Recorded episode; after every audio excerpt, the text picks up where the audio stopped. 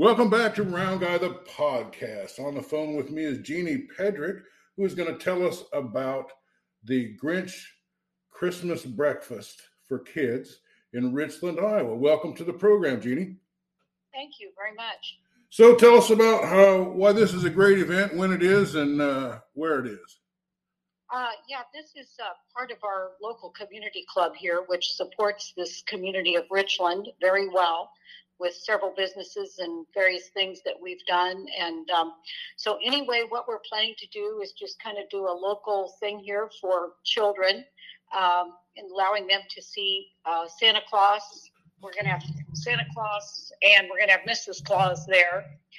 And uh, we're going to have a pancake Grinch breakfast. And we're hearing that the Grinch might be coming too, but we're not sure about his schedule and uh, we're just going to have pancakes and uh, sausage and uh, juice and coffee and hot chocolate and maybe some desserts you know like coffee cake and things like that and uh, hoping to serve the local area and maybe give away some door prizes. And then i think santa also has some goodie bags for the kids. So what day is it and what time does it start? It's saturday this saturday uh, December, I've got to think what is Fourth. December 4th from 9 to 11 a.m. at the local Methodist Church Hall. And it is uh, totally sponsored by the uh, Richland Community Club. Well, it's a great event. I know my grandson, I believe, he got a bike uh, at one of the, the last ones we went to, anyway. Yeah, so they try to, and we have some businesses that sponsor that. Uh, Libertyville Savings Bank is going to be uh, giving away uh, some sleds and a couple of other door prizes. So we're very grateful for them.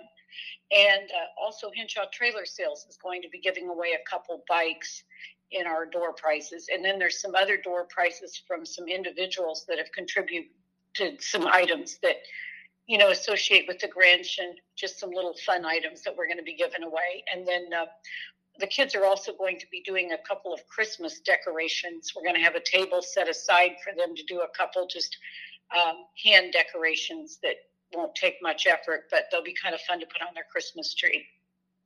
Well, we're talking to Jeannie Pedrick of Richland, Iowa, as a member of the community club that's putting on the Christmas program in Richland, Iowa this Saturday, 9 to 11. Uh, it really sounds like a nice event. Uh, I've, I've taken my grandson to this many times, and it's always such a well organized event, and uh, the kids really enjoy it. There's games and all kinds of crafts and cookies and things. It's uh, it's really worth your time if you're uh, interested in doing some good fam- family friendly entertainment for Christmas.